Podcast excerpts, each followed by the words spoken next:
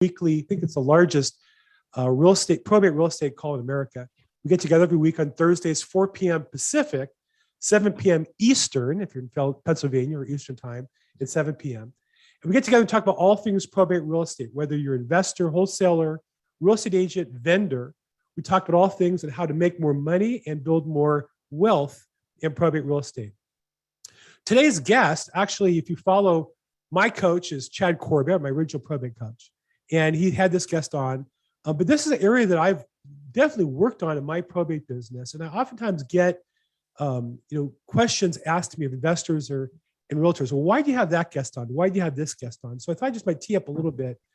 Um, I think that you know in business, your goal is to create as much value as possible so that you know you get paid. We the, the money we get paid is reflection of the value we create for other people. Or Zig Ziglar said that you can have anything you want in life if you help enough other people get what they want. And so I look always for a way to spend my time and do three things. Number one is I try to find ways, obviously, to generate listings. I'm a real estate broker in LA and sell all over California. I work with attorneys and families. Number two, I look to build a referral business. Sometimes that means I help a customer and they're happy and they'll refer me business, or I help a vendor build their business and they refer me business back. And so we want to build our team and help our team grow. So when we need them to help our customers, they're available. Number three is team building. I'm always looking ways to help other people build their business within the context of my real estate team. And I have a team of real estate agents across the country, including Florida and Georgia and all over California. So this guy today, Jason, really checks a couple of his boxes because there are times when I, as a as a, a salesperson, the customer doesn't want to sell the house; they want to keep it. I don't need to get paid for a mortgage, but I want to get them good service. And sometimes a reverse mortgage is a, a good solution for a family or somebody who's inherited a property or can't afford it. So it's important that we develop that product knowledge so we can make those good, strong referrals to our customers.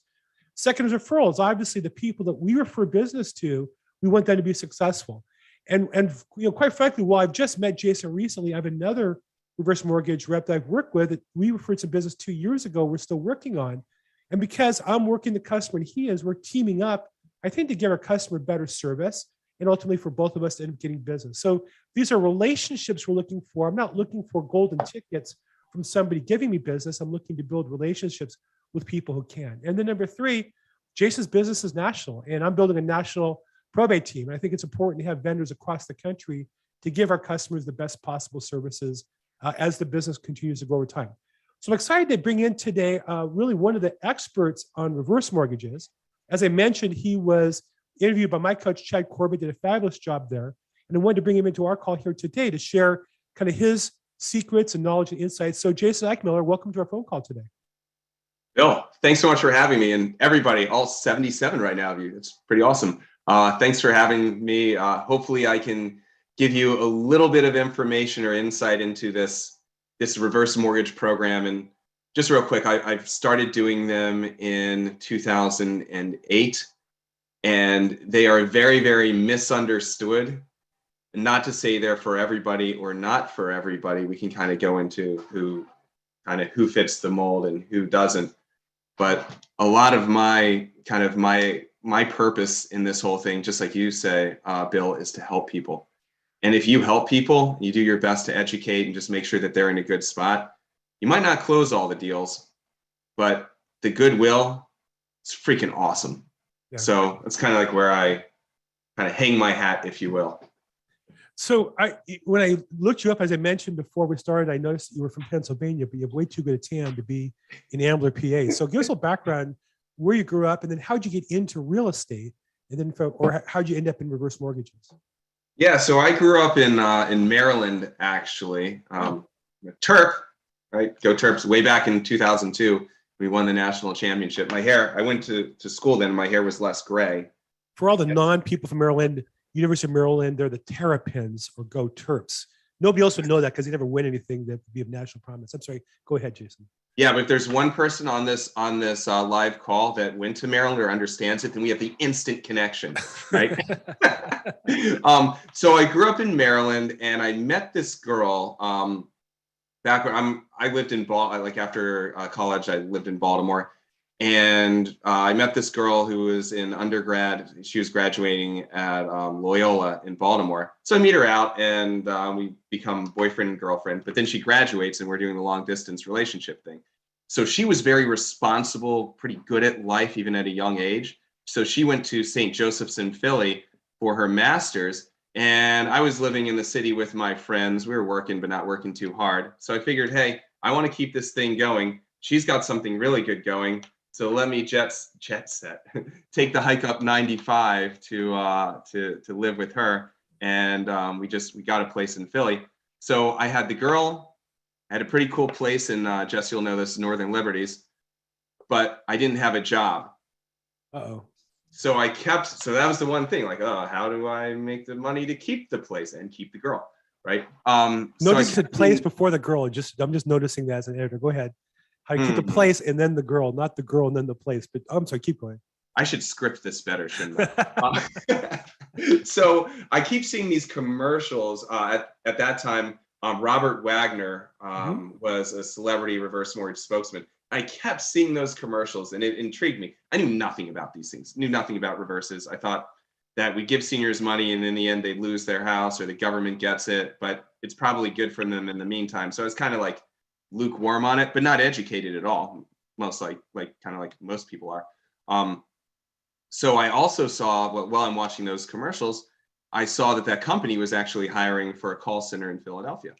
So not having a job, being completely unfamiliar, but seeing the celebrity guy over and over and over again, figured, hey, I'll take the uh, mile and a half trek down to Center City to see what the guy is talking about.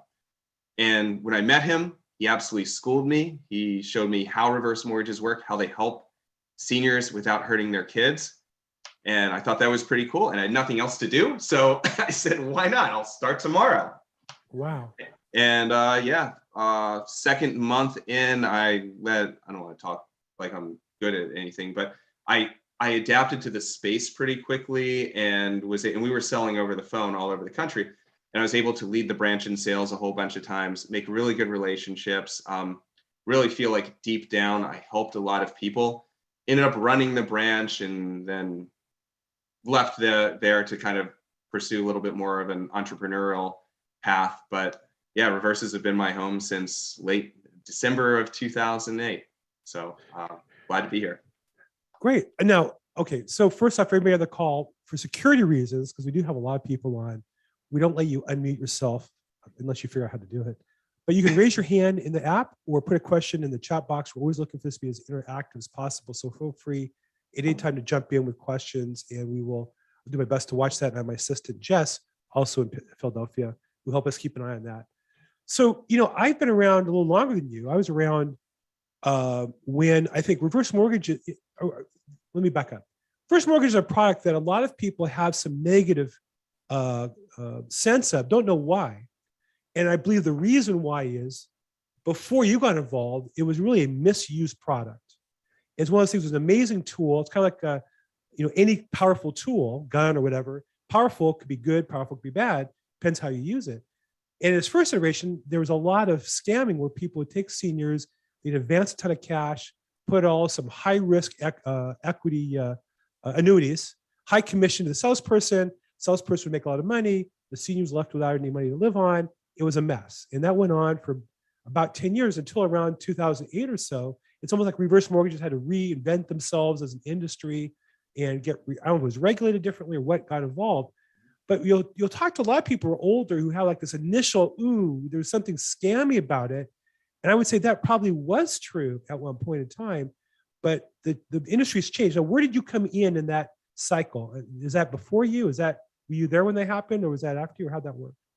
I'd say so. First thing I'll say is I know nothing about them. I mean, I can look at it from a historical Yeah. perspective, but I am not an expert until I sat my butt in that chair and I started getting schooled about these things.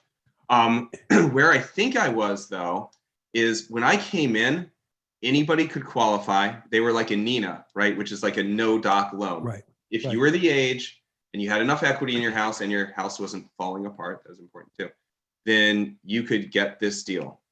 Still helped scores more people than it hurt Yes. but and probably like a 99 to 1 or a 98 to 2 The problem is that bad news travels fast. So where we found challenges with it, like we, like, not me personally per se, but the reverse mortgage industry. And I kind of started to find this m- myself as I was talking to these people.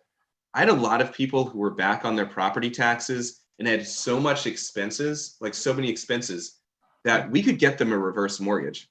I could eliminate their mortgage payment, maybe get them some cash, but they were in such trouble in so many other areas Yeah. that it just didn't make sense to do the deal. Like it, it was like, like you, I don't know, you're you're bleeding out in 17 different ways, and you stick two fingers in or four fingers in, you're still going to bleed out. It's just going to take a little bit longer. Right. So in that case, I realized. So I guess back up, the government changed those rules in 2013. No, 2013 or 20. I think 2015. My years are all jumbled up. But back around then, the government changed those rules, and they started requiring that we look at people's income, that we do a looser debt to income, something similar to what you do with regular mortgages, and we look at their credit. And if the deal doesn't fit and if it doesn't seem like it's sustainable, then we can't do the deal. And we won't. And I was I was one who actually, as much as I like commission check, uh, I've got three little kitties. Of course I do. Um, I was able to partner with realtors, and when they didn't fit the box, even if I could do the deal, well, shit, you can't pardon my French. I don't know if you can cuss on this, but whatever. It's after hours here in Wellington, so um, I couldn't I couldn't do the deal and feel right about myself because again, it was something that probably wouldn't work for them long term. It's like, man, you gotta you gotta downsize. Sell your house. You- You're not going to move in with your kids. Nobody wants that Right. on a high enough level. But buy something smaller. Then you can sustain yourself. Then we use a reverse mortgage to buy, where you basically pay 50% and don't have any mortgage payments. Right. But at least it's all affordable now. Right. And you can sustain yourself. Like I always look at can you can you get this thing, this tool, because this is all it is, is a tool, just like anything else. But can you get this and can you use it to sustain yourself and live your life? Obviously, there's surprises, right? It's Murphy's law. Anything can go wrong at any inopportune time. But can you use this, use this as a tool to live life better? That's all. And where this comes into play, you know, doing permanent real estate is a couple places. One is the family inheriting the property, right? So somebody who never owned a house, never really had the income to qualify. Maybe they're living there with mom and dad, mom and dad die.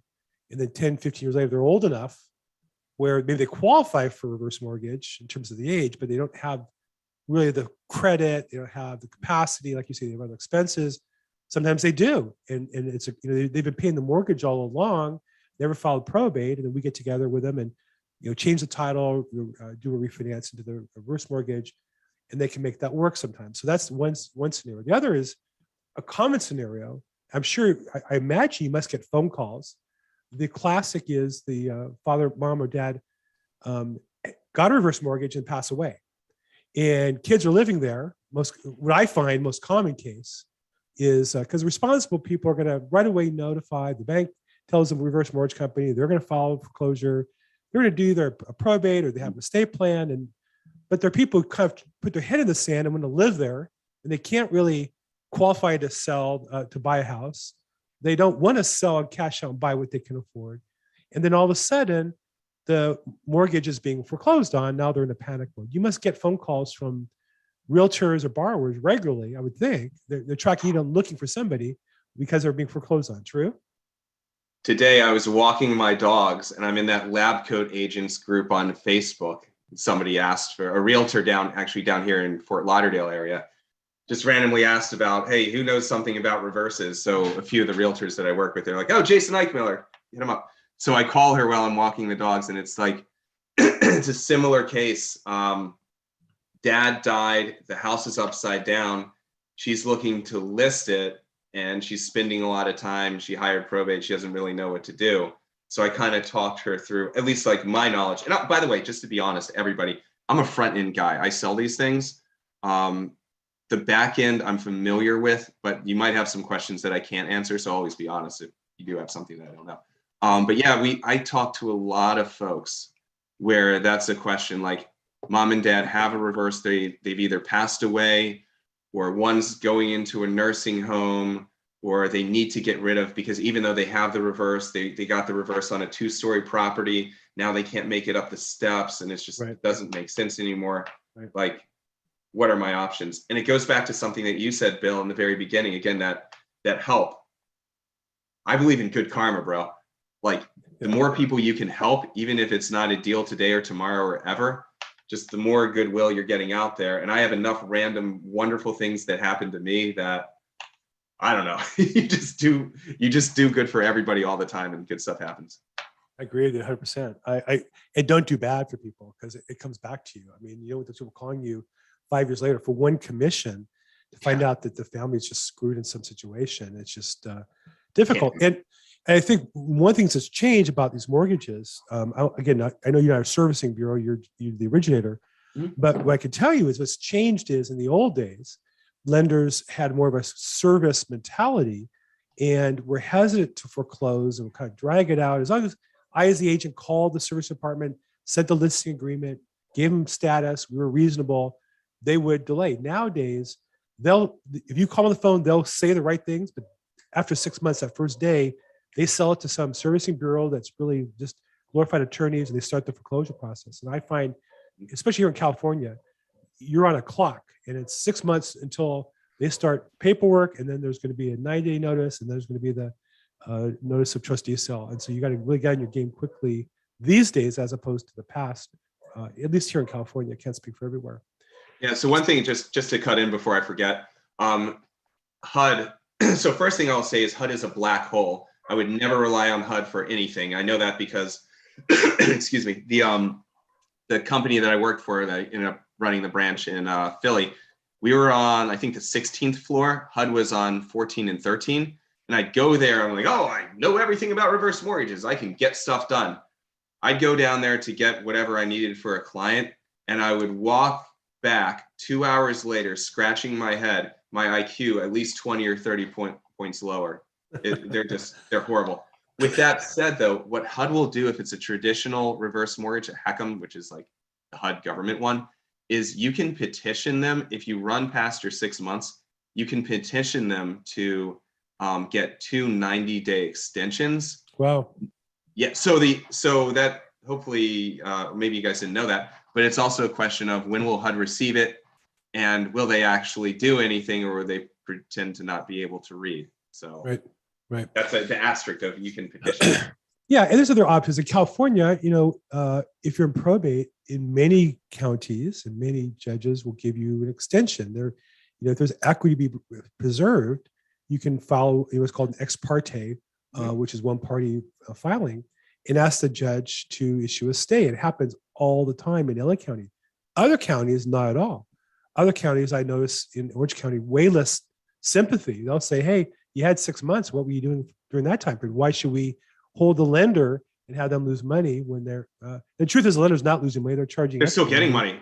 The lender wants to push it, man. They've got the interest like rack. interest, penalty, interest, fees. They get the kickback from the law firm, all that going on. But but there, I'm just telling you, Orange County, my experience, Orange County judges, uh, unless somebody else is different. I know we have uh, Winston and some other Orange County people on the call, but my experience in Orange County is their judges are way less pathetic for extensions. Whereas in LA, you can basically fog a mirror, you can get an extension at least uh, you know 30, 60 days for sure. So let me ask you, let's let's go now back to the, the origination of of, of uh, these reverse mortgages. Um, and let's talk about using them for a purchase product. Do you see? I know it's a product that gets talked about a lot and marketed a lot. You're in Florida, where I imagine if there's any place in the world they're going to be used, it would be there. So you're in ground zero. Do you do many purchase reverse mortgages, or is that just a product that doesn't really get used much? I got three going on right now, actually. Okay. Um, my, I'll tell you, I love them. I love them for the right situation. I'll tell you what my challenges are for them as well, so you kind of know where to to fit them in and not fit them in. As I'm not an ex, a, a uh, representative of the reverse mortgage industry here, I'm just telling you guys how it is. Um, purchase reverses are awesome. Basically, depending on the age, and you can actually, this is something that might like that might surprise you guys, but for the right program, you can actually be 55 and get a reverse. I actually closed somebody yesterday who's 60 and we got him a reverse. So the 62, there are reverses that require 62, but you can be younger. Um, what you're able to do with a purchase reverse, and you think you know the reasons why seniors would would want to sell their home. They either want to downsize, they're in a two-story, they want to move closer to their kids. There's some other reasons too. You can Grandkids. yeah, exactly. Be closer to the grandkids, and the kids are like, "Ooh, be close, but not too close." Um, but it's really cool when a senior, because if you think about a senior situation when they're buying a house, they've either got to be an all-cash buyer, and in t- today's market, an all-cash buyer, average house in your neck of the woods, Bill, is probably what 1.5 or so. Yeah.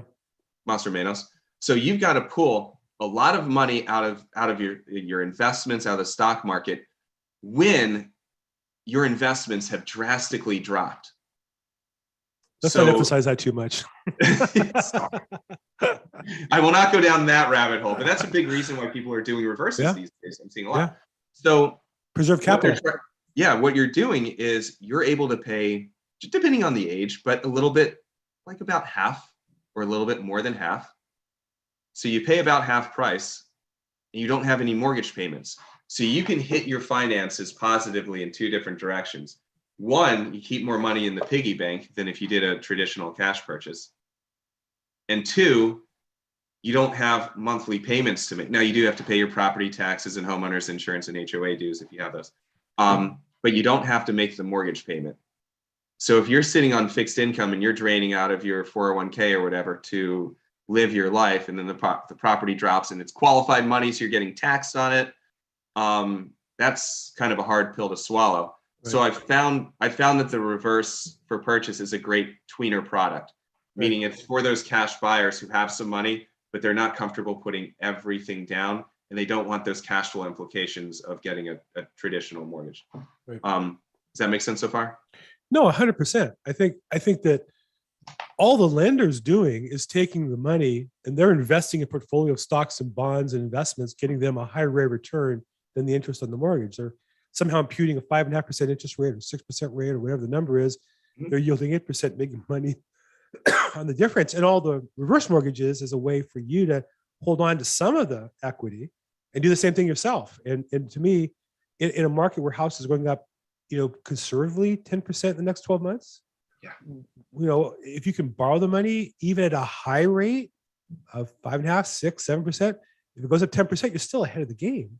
Uh, and if your investments are getting now, that's the challenge anywhere near that, then then you really have a double win, like you say, is you win on both sides. So it makes a lot of sense. Yeah, we're using these as a massive hedge against investment loss right now. It's Yeah. it's what financial advisors, excuse me, CPAs, CFPs are really recommending because in the past they CFPs weren't allowed by their um, their major like their major brokers they weren't allowed to talk about housing we- wealth. And one of the reasons, getting back to what you said, is because you had the shisty reverse mortgage dude who's referring the deal, getting him to get a reverse and referring him to his annuity friend, and they were kind of double whamming on on the commission. By They the way, both. sometimes those days, they were both. The guy was doing the loan and he was the annuity guy. That that's what happened back in the '90s. yeah, way before my that's that's rough. And they were getting Um, like a 10% commission on the annuity. Yeah, that's that's tough. So one thing I want to mention kind of the process and the downside real quick to doing the reverse for purchase. Um, because you guys got to kind of got to know where you are in the market. These things are tough to close. I the last one I closed, we squeaked we squeaked in in 30 days. So that is not commonplace. So whenever I'm educating a realtor or a client who wants to do this, I'm saying it's okay but you kind of got to do this in a softer market because you're it's going to be really you can do it in 30 days but it's certainly not the norm. So that's thing number one. Number two is with these reverses they'll actually anytime an appraisal is done on a traditional HECM, which is again the government reverse mortgage the one that's mainly done although i do mostly proprietaries we can get into that difference in a little if you want. Um, but with the HECMs you get one appraisal done. As soon as the appraisal's in, you'll submit it to HUD and they'll do a collateral desk review, which is some sort of antiquated formula where they will tell you, HUD will, HUD's uh, formula will tell you if the appraisal is kosher or if you have to go and get a new appraisal. If you have to, now 90% or so of the appraisals are fine, but if you're on that 10% with a, a HECM for purchase, then you're definitely not making that 30 days. So it's just one to think about. The way to get around it is if you have if you have a home that you're purchasing for at least say I'd say even $600,000 or more, you can use a proprietary reverse mortgage, which still gives the same protections as FHA. It's non-recourse, and we can go down that rabbit hole if you want me to kind of clarify it. But it gives the same protections. It actually qualifies you at a higher LTV, loan to value, and there ain't no second appraisal done, uh, unless it's two million. So I just closed the deal I closed yesterday was two million. The first appraisal came in at like 2.1 something, so they got the second appraisal came in at two, and it was well enough to do what he had to do. So, um, yeah, I hope that makes sense. Yeah, makes a lot of sense. So let's talk about a case where, because again, uh, we also, in addition to being investors and wholesalers and realtors, we're also uh, probate focused. You know, there are cases where people, you know, uh, inherit a property, they want to purchase it, and you know, sometimes it it's it sounds great, um, but you know, they got to qualify or they have to you know get financing. So talk about the process. Do you ever come across um, uh, you know, it basically it's it's a it's a purchase because they don't they're not entitled, but they're in the house already, or they they're going to inherit the house. Is that something you come across? To me, it seems like the the guidelines will kind of make that too hard for most people because if they don't have the history of credit and if they don't have any kind of income and they haven't been managing their credit, they're not going to qualify. Is this a product that you've seen used in those cases? So you mean do people use reverses to kind of buy it off their parents? Exactly. Yeah, they can. I don't see it that often. Um, a lot of times people come to me. I think it's smart, honestly. If you're in, if you're at least 55, you can do it. Um, I kind of get this kind of case by case from realtors. Most of the questions I get, kind of like I said before, is I inherited this house or I'm a realtor and they want me to sell this house and more is owed on it than it's worth. Oh, What do I do? So if in that case, if more is owed on it than it's worth, and you can just give up the keys to the Porsche, say, "Hey, I don't want it." All these things are non-recourse, so they can't go after the estate. They can't go after you. They can't go after life insurance, any of that stuff. If there's equity in the house, though, say it's a million dollar house and 700 is owed, completely making that up, then absolutely go after go after that equity. Now, on a 70 LTV, it might, with this example that I just made up without really thinking, um, on a 70 LTV home, you'd have to be pretty old to make a reverse mortgage work. Right. But maybe if you're in your 70s and- or your 60s and you inherit it, you've got some good money. You maybe inherited some other cash because you inherited this house. Maybe it's a $50,000 shortfall to refinance it out with a reverse. So you throw fifty thousand dollars into the pot, and now you've got it. Okay. So it's really a case by case thing. But the biggest thing you want to do, um, certainly as a realtor or as an investor, is you want to get the reverse mortgage statement. So every single month, whoever the contact is gets a reverse mortgage statement. So if you grab one of those suckers, then it might look a little bit like uh, a little foreign to you but if you'd like i you i'll i'll leave my contact information in the chat box. And if you'd like if you want to run that by me i can kind of take a look. If you if you tell me how much you think the house is worth i can look at the reverse mortgage statement and tell you how much is owed and then you can figure out if it's intelligent for them to to try to buy it or if they want to sell it if there's enough juice for them to make some cash and for you to make a commission too glad to So um, I think I heard you say on a previous interview that you do business all over the country. Are you in 50 states or, or certain states or? so I own my um I own my brokerage, uh, Key Home Lending, and when you're doing when you're doing mortgages, every single state that you get licensed in, whew, it's I hired a licensing company just to do it all for me because I could I can't walk and chew gum, right? I, I'm an expert at this stuff. I don't want to be an expert on, on company financials. So I'm licensed right now. I'll give you the, the quick list and hopefully not forget anything. Florida, obviously, home state. California, Colorado, Pennsylvania, New Jersey, and Maryland.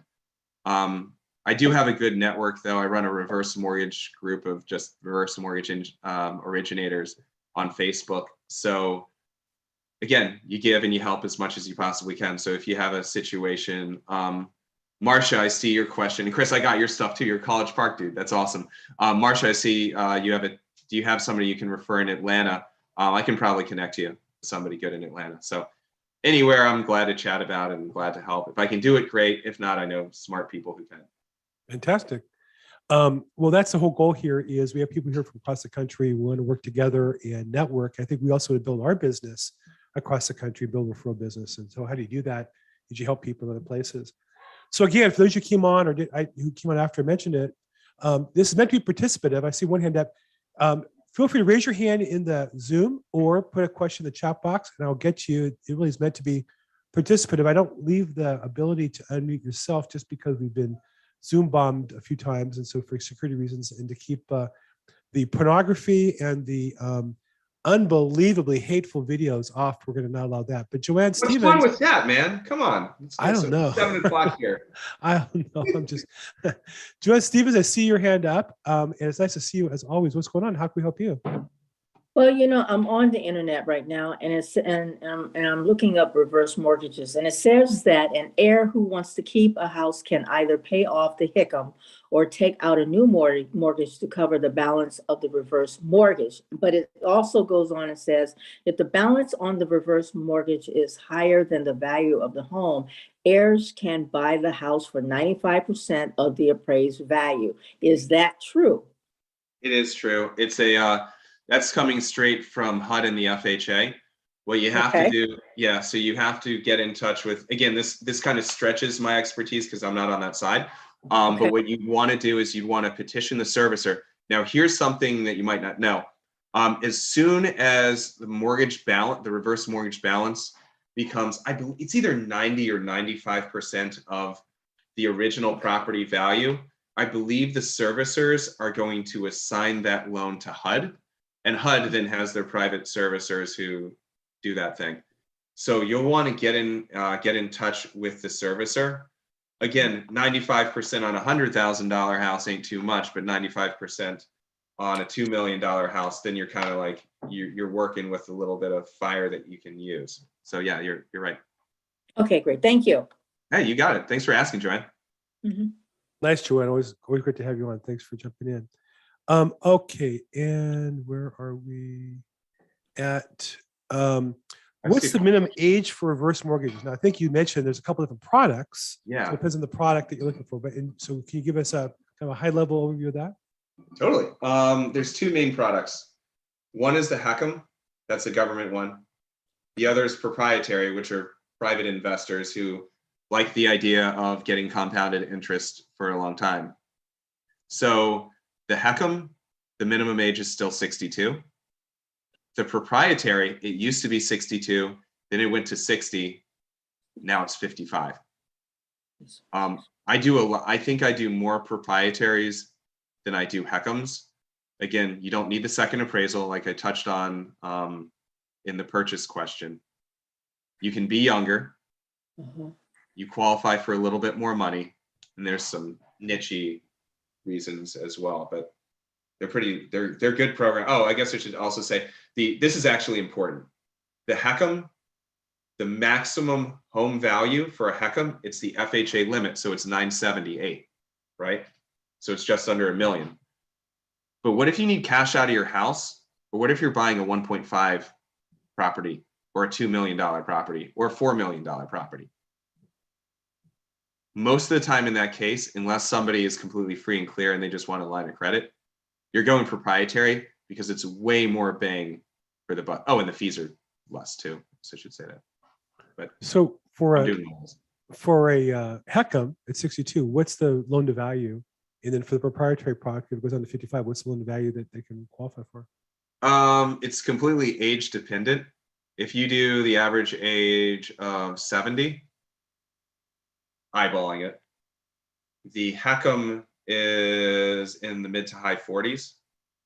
I'll tell you this, I'll give you this example. With a proprietary, the loan to value would be in the 50s. Um, I'll give you the example of the, the 60 year 60 year old guy I closed yesterday, just because you know when you close a deal, it's like super fresh in your mind. Mhm. His house was uh, he's 60 years young. House is two million dollars. based on the second appraisal. I was hoping it would be 2.1, but that's what appraisers do. Um, the loan size was 942. So that's about 40, was that about 47 loan to value? Seven percent loan to value. Yeah, at product. age 60, at age 60. So then you go up to age 70, it's going to be in the mid 50s, 80 higher, so on and so forth. It's pretty sad because I, I didn't think about, I'm I'm now 63 and and um I'm thinking we're looking to move to Florida and I keep thinking I need to pay cash, but you know now I'm thinking well maybe in my case we only have one child and she's done really well. She and her husband have really done well financially. They're not looking for anything from us, so I'm thinking well what am I saving the money for? Maybe maybe uh, uh you know the equity it, it- yes we'll you know pay that over time, but you know it makes sense. We could buy more house and a nicer house. Okay, so there you go. It's forty-seven percent loan to value at a 60, 60 age as a rough number. But I imagine somebody has a deal, they should call you and you qualify them and give them the specific numbers based on their age and their their location and their and their credit and so on. Okay, great. Um, Absolutely. other question. I'm sorry. oh, no, I just said absolutely. That's, that's exactly what they Okay, good. Any other questions? Again, we have an expert here, and he's not just, I think, again, as I said in the beginning, this isn't just about for your customers, it's also about you being able to refer and, and, and help people who may not come back directly to you, but also he's a obviously a very successful salesperson. Um, so feel free to jump in, ask questions. You can raise your hand in the Zoom chat or put a question in the chat box and we'll come back and ask you. I see Ellen Corliss. I don't think we've met. I'm going to ask you to unmute if you want to unmute yourself and uh, jump in. Love to have you. Um, let's see if you're able to put your video on, that'd be great. If not, I understand. How can we help you, um, Ellen? Well- Okay, Sure. sorry about that. Yeah, problem. I've been uh, hanging out. Um, I'm very new to figuring out this whole more reverse mortgage stuff. Um, and I'm trying to answer questions about like which which clients of mine in real estate am I most likely to bring this subject up with and and to try to learn more about it so that I can advise them. I mean, I've done um, two estate sales at this point. Um, I've got a third one coming along, although it's not quite an estate because they already figured out like the the the daughter already has her name on the deed and everything. Okay. So uh, who am I targeting? Who who are my best prospects to start talking about reverse mortgages? Lastly, I'll say I have a guy who um, is in Santa Barbara. I'm in North Carolina. He wants to. He he's been talking about coming here. He started talking to some folks in um, Arizona. He was debating between Arizona and North Carolina, and he decided to move to North Carolina. But he keeps bringing up the fact that the agent in Arizona talked to him a lot about how a reverse mortgage could be a really good uh, thing for him. And so that's part of the reason why I'm really curious about like how can I be a better real estate agent? And I'm not I'm not getting that 100% from what we've talked about so far. So Well, that's Let my me answer question. that, Jason, let- let me get your answer as well. Right. As a real estate agent, you know, it, I think that our job is to create value for our customers. Definitely. Sometimes some of those customers are prospects for reverse mortgages. Sometimes it's their family member who's the customer for the reverse mortgage. Sometimes we don't even know who it is who is going to be the customer. But but if we tell our customer, they'll tell their friend or family member, hey, you think about moving? You should check out a reverse mortgage. So I'm really big on constantly educating your client base, even if they're not prospects, because they might know, know somebody who is. Uh, I don't know that I would spend every week on this, but this is the kind of topic that once every 90 days or so, I introduce in my emails, my social media to my clients. And I don't know which ones are going to be interested. Uh, all of them probably know somebody, probably, but you never know when somebody's going to raise their hand and say, I'm interested. Jason, what would you say? Yeah, it just depends on um, who you normally interact with. So I always like to like every mortgage program. Again, it's Ellen. It's like a tool, right? You know, you keep you keep the arrows in your quiver or your tools in your toolbox or whatever analogy you want to use. Um, reverses are great if you have a senior who has a little bit of cash and they're looking to again relocate. It's funny. I I um used a traditional mortgage, but I relocated somebody from Burbank down to Boca uh, a couple months ago. Um, excuse me. So if you have a senior who's looking to move. And from talking with them as a realtor, you normally don't get too deep into their finances. That's my job. Um, but you can kind of get an idea of where their pain points are. The more questions you ask them, the more you'll kind of, the more you'll learn and the more you'll be able to kind of like direct. But if they're looking at a price point, if they find a house, say, whatever, $800,000 house, they love it. but then you've got the question of, man, I love it. I wish I could do this. How many times do you get that, especially in this inflated market, right? I wish I could. I'd love to, but I can't. But do you know that you can't? You might actually be able to. That's where you pull out the tool. So in their case, if it's an $800,000 house and it's a cash buyer, depending on their age, they might just put down four or 500,000 bucks or 400 or 500,000 bucks.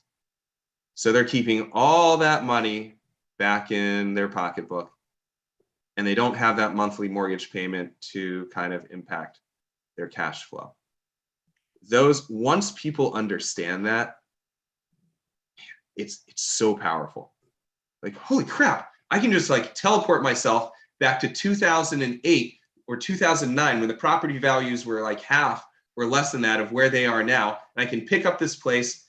And yes, I know the interest is going to accrue and I'll get less out of the house or my kids will get less out of my house if I care about that. But man, I can be exactly where I want to be. I can be closer to the kids. We're in the place I want to keep as my forever home. And it's not going to financially hurt me. Giddy up. Um, I'll tell you this out of all the purchases that I do, about 70 or so percent of them, they will actually buy a more expensive home because their money goes basically twice as far. Right. And they can get into where they really want to be at. So that helps for people who don't have kids that they worry about having an inheritance for. For sure. I'll tell you Right? this. Yeah, here's the thing. If you look at most successful people, like million dollar plus, they've got some assets, they realize that their assets are theirs, that a house, yes, a house is an inheritance, but so is a 401k, so is everything else. I get a little, I, I get a little into this, right? Because people will spite themselves to leave an inheritance for a kid and the kid's just going to sell the thing anyway. But you got to look at everything together and say, number one, how can I best live retirement? Because if you think about helping somebody, it's a, I'll butcher this saying, but you always help out of a position of strength, not weakness. If you help out of weakness, then out of weakness and somebody else, the people that you're going to help are probably going to end up helping you. So a lot of these people that I work with, they realize number one, if I leverage my house, then especially in this depreciating market, I'm not going to be taking out of these other assets that can grow. We can get into the life insurance conversation where you can you can throw in, depending on the age and the health, you can sometimes do life insurance to pass the house down um, probate free and tax free. Um, but there's a lot of reasons for a senior leveraging their house to live easier and leaving themselves and their kids in a way better position, if that makes sense. Yeah, and I think to answer the question again, I would say again, Ellen, I'm I'm interviewing Jason. I'm sharing this with my database of 3,000 past clients, survey influence, referrals, all my social media because I'm not doing it every day, all day long. I I do talk about this topic about every 90 days or so because it's important to a lot of them, and I want to get in that discussion with my clients what their needs are. And if I'm in the discussion, then I have a chance, you know, opportunity to help them. A couple questions in the chat box. Carrie asked two good ones. If someone has a reverse mortgage, changes their mind five or 10 years down the road, can they pay off the reverse mortgage? I think the answer is it's a mortgage, there's a payoff amount, and uh, it- there's no prepayment penalty on that, correct? Bingo. This is residential real estate, so um, no prepayment penalties on anything. Just you get a reverse mortgage tomorrow, win Powerball, pay the whole thing off, no penalties. Right. And then um, uh, we had a question, I think, from Robin before with the heck can the family or any original debtor can pay off reverse mortgage? The answer is yes, that anybody, it's a mortgage, so there's a balance, you pay it off. I've, I've done enough of these now where um, you may or may not want to, like any other mortgage, there's a payoff uh, amount on, on that loan. And then when would they sign a deed in lieu up front? So there are cases where they're upside down, and that's a case perhaps where uh, the family might take a, you know, cash. This is for investors. They might take a thousand, five thousand, ten thousand dollars cash and sign a deed of the property. Um, the, the challenge is it's going to get foreclosed on more so than than even regular mortgages, but it's a possibility. And I do know savvy investors who do that. They they buy out the family, then they clean the house up. They get a retail price, and there's some equity there when they're done, or they rent. You know, they'll refinance it and rent it out, or whatever Airbnb or whatever they would do with it. Um, and asked another good question: If a borrower passes away, does the lender sell the home to pay the reverse mortgage and send the balance to the heirs? Jason, I'll let you answer that one. That is an awesome question. I will say, Bill, you got a smile on your face. You know this answer. No, no lender ever wants to be in the business of taking and selling homes. So what happens is when you pass away, the house goes to your heirs. So whoever you want the house to go to, they get it. It's their decision. It's their sell. People ask me that. Well- I have kids who ask me. Well, well, well, hold on now. It Yeah. doesn't, it doesn't. So the technically, the borrower passes, the title doesn't change. correct. It requires the family to change title. That's what probate is. Or if there's a state plan, maybe the trust will change the, uh, the, the deed, but, or who controls the deed. But if there's no plan and there's no deed that covers it, that's the challenge. And I think the fact is, uh, um, I believe reverse mortgage holders are notified by the Social Security Department within 30 days of the person bar- uh, passing, like all bank accounts are all frozen. So Mhm. they know that, you know, the, the- there's a decedent. They know there's a clock that's going to run for six months and they'll start that process. Now the family can do a probate and change title and they can sell the house and the proceeds are theirs. And then I think if they don't, what happens is the, the, uh, it will go to foreclosure and like any other foreclosure, uh, that gets bid at, at the, at the, uh, uh, the county process in California at least. So, um, the family has the opportunity to sell the property in cash, and I do allow those. And I've had many that are behind, and we stopped foreclosure. Then others we close quickly, uh, and others that uh, we did short sales. There's a million different ways to work it, but the answer is yes. But the property has to be changed title in order for it to change. That's why we're here on Probate Weekly talking about it. Awesome. Yeah, I was a I'm a ten thousand foot guy. Yes. as, far, as far as that goes. Um, absolutely. But if you find one of those people who have reverse mortgage and they want to sell the property, you Tyler, call me. I can help you expedite the probate process, depending on the case. I, I refer to different attorneys throughout the United States. I've interviewed attorneys in 15 states. I work with some national services that can do it faster and cheaper in some cases. So that's something I do regularly when people have that that uh, that um, gun to their head. Um, One suggestion, real quick, if I could butt in for a second. Um, I've never done this.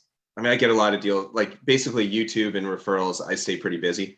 Um, but one thing you might be able to do, backing up a little history or statistics, the average, a uh, the average length of a reverse mortgage is about seven years. So you know people keep reverses for about seven years. In October of 2017, these dates are kind of important. In October 2017, they gave a haircut to the loan to loan to values of the reverses. So back before when you could get 55, now it was like 48 or so. So if you look at if you would get a list, and it'll probably be better in a couple of years, but this is just off the top of my head. If you would look at reverses that were originated in 2018 or later, and they've gone through that at least for what's that, four years now, almost four years. Yeah. If you would introduce yourself as a family, I don't know exactly how you'd you'd copyright it, but an expert on inheritance and what you can do with the reverse, because the reverse mortgage guy, unless it's like me, they're not going to talk about that stuff. And if I talk about that stuff, again, it's at a 10,000 foot level because it's not my expertise. But you could get introduced to their kids. And this is completely just building a pipeline, right? Right. Probably not going to get guy in the room stuff. But if you build a pipeline, then once the senior passes or they, or it's kind of imminent or they have to move to a nursing home, then it becomes, you can probably hear my dogs barking in the background. Um, then it becomes something where if you drip on them and they've got that contact, you might be able to get some deals. Anyway, just thinking there. Definitely. That's what we want to educate our clients. so uh, Rita says, what the balance of the house grows higher than the value of the home? Doesn't it have a chance of being upside down? The answer is yes. These happen all because you have another factor, which is generally these homes aren't being maintained at the same level as the average house in the marketplace, right? You have Mhm. older people, they don't get around much, they collect a bunch of stuff. stuff is starting to break, not being used much. So this is happening regularly. Do you see now, Jason? You're at the front end, not the back end of this, but you must know from an industry perspective. Uh, is the number of reverse mortgages that are underwater growing? It seems like all the housing values went up so much. There's not that many of them, but there are some.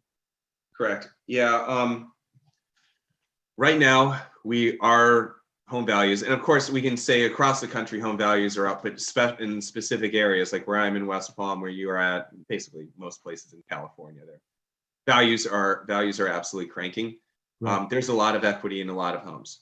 Right. So where you could find it though is if somebody got somebody's in middle America, if values because of interest rates in middle of America start to drop a little bit, Right. and they got a reverse in 2016 Right. or 2017 before they did that uh, loan to value haircut, then you might some you might see some stuff underwater. I think what I might be wrong, but I think uh, your question, Amrita, it might have to do with what happens if they are underwater. So I'll just answer it.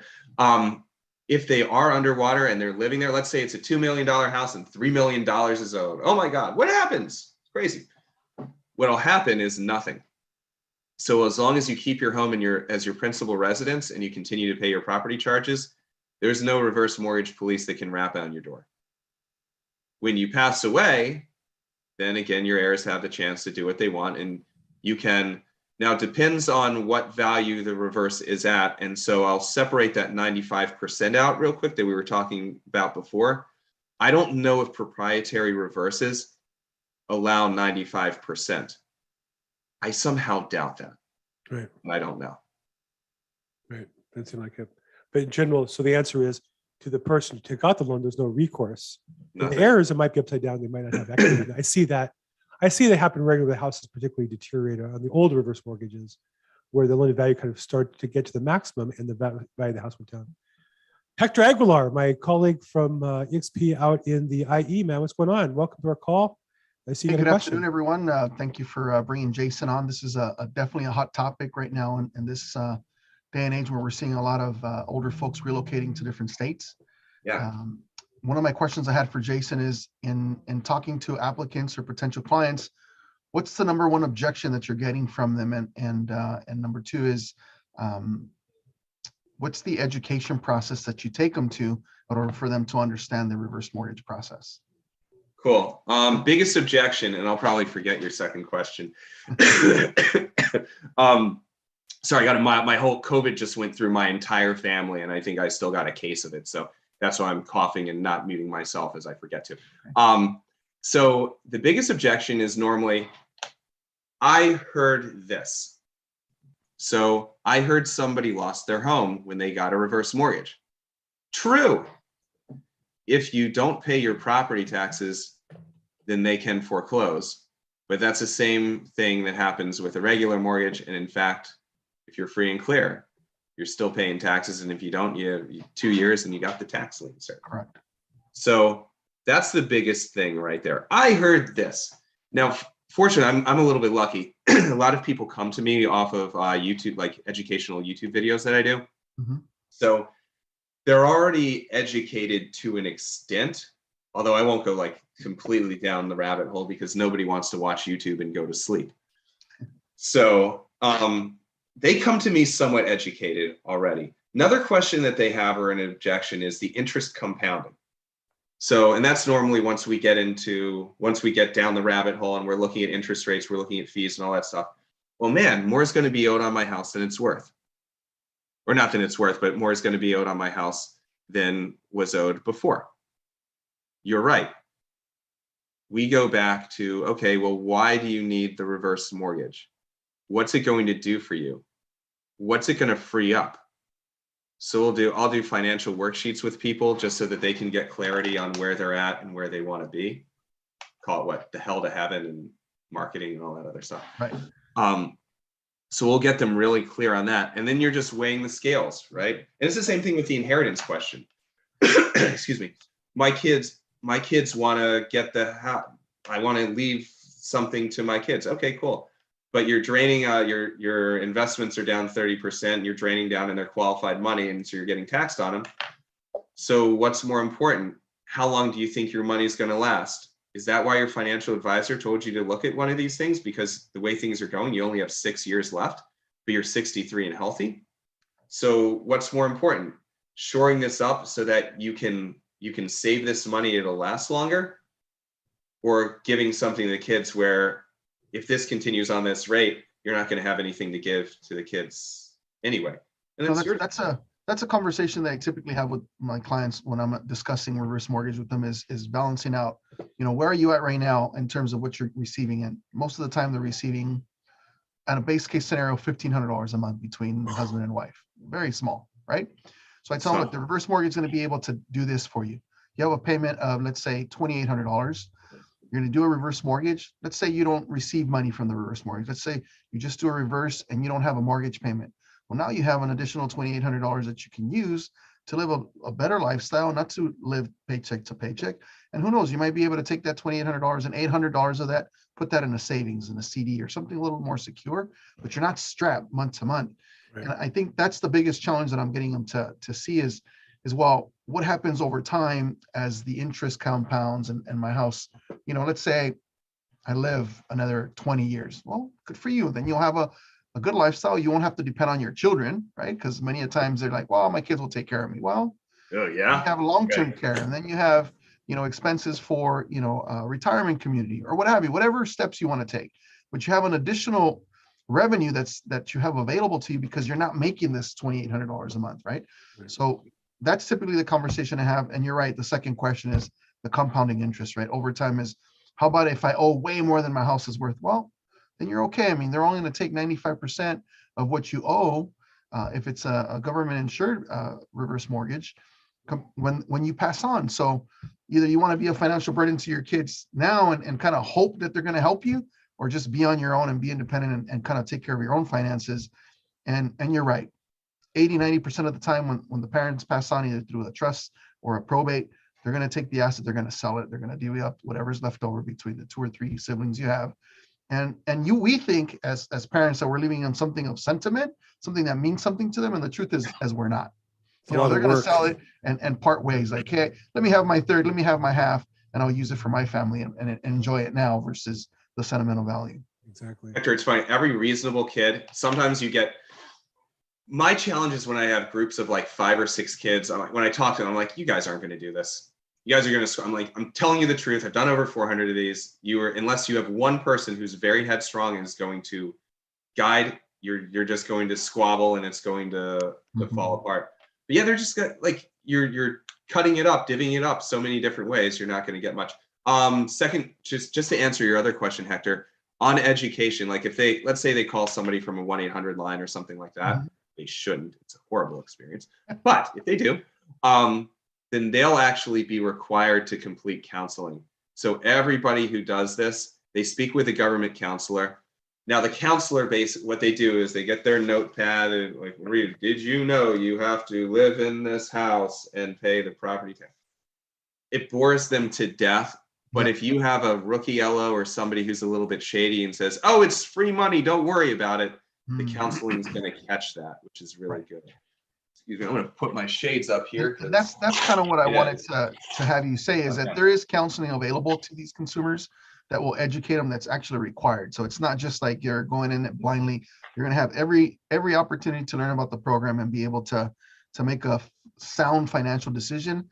And and like Bill said earlier in the call, you know, it's it's not like the Wild West days when it first came out. It's more regulated now, and their their o- the oversight is is you know to the 20 20x now. And so for the most part, people are, are going to make a bit, really sound decision and put themselves in a better financial position by doing the reverse mortgage and and uh, enjoying their their lifestyle a little bit better. hopefully that's that's that's the goal. Like my goal my goal with when i send somebody to counseling i want them to be so educated again without turning into an expert or being bored to death but i want them to be so educated that they they come to me afterwards and say i knew all that. That was a colossal waste of time Yes. then you know they're good they're educated and no surprises no surprises ever Hey, guys, we got, this, this is a great, you know, I, I think, uh, we, we could have gone another hour or so, but we're kind of at the end of our hour. Um, Jason, let's get your contact information out there. If somebody want to Yeah. get in touch with you, get more information, how they get a hold of you. yeah absolutely so um i'm going to if it's okay i'll put my info in the box but i'll give you Okay. Uh, my email address, it's just uh, Jason at key, that's K E Y, home lending dot com. Fantastic. And then you can give me a shout. You know what? I'll do this. Uh, key home Lending. lending.com. Uh, let's do reverse quotes.com. That's a website. Um, and hell, you can give me a shout on the cell. Just don't call me at 2 a.m. And we'll put all this information in our notes on our uh, uh, our YouTube or Facebook. If you're watching us online, there it'll be down below in the description. So, look, Jason, thank you so much. You're obviously a pro at this. I really appreciate you being able to share information with us both as far as the product, how to use it, how to work with a professional like you. And uh, as a probate real estate agent, I come across these more and more and want to be more effective. So, I really appreciate your education with us today. Thank you so much.